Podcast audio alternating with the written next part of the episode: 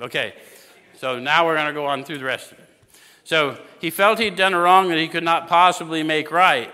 If he opened that old affair, he was afraid it would destroy the reputation of his partner, disgrace his family, and take away his means of livelihood. What right had he to involve those dependent upon him? So another question mark. So he's got all he's got his life sort of in order somehow, but he's always had this disarray, and now his justification for not making it right is I don't have any right to harm my business partner and my. Any of you ever had an anchor to a bad event, but somehow you tell yourself, well, I can't involve them.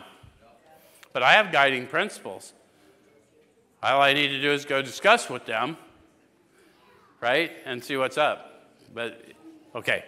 So, how could he possibly make a public statement exonerating his rival? Another one, how, how could I make a public statement exonerating my rival? I'd have to consult the Spirit, wouldn't I? Because the problem is, I've defrauded a whole bunch of people I never even saw simply by lying about this guy to a church congregation. How many of you stole the seventh tradition money? Show of hands. Did, did, did, they make you pay it back? Or yeah. we have to cop to that shit. I'm glad. I always feel better when it's not just me. It's like I sometimes I think I invite. Makes me feel better, Kenny, to know I'm amongst brethren.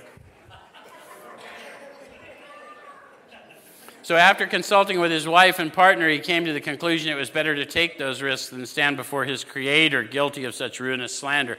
So, this is where he's letting you know he's of the first 100, half of them were religious, the other half were atheists or agnostics. He was more of the religious persuasion. In fact, he never really got into the AA. He stayed with the Oxfords and got with his church. And so you don't really get his name like you do with some others, right?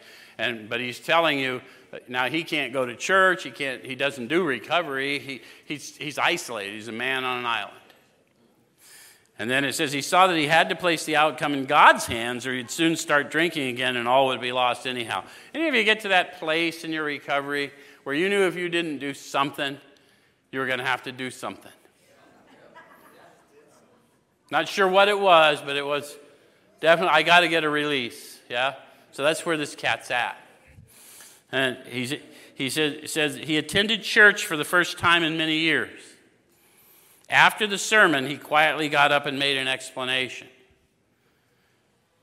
You think he felt quieted on the inside when he had to get up before that congregation that he could not face for many years.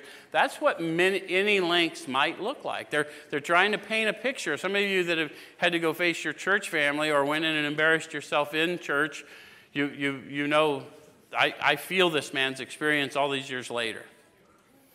Okay?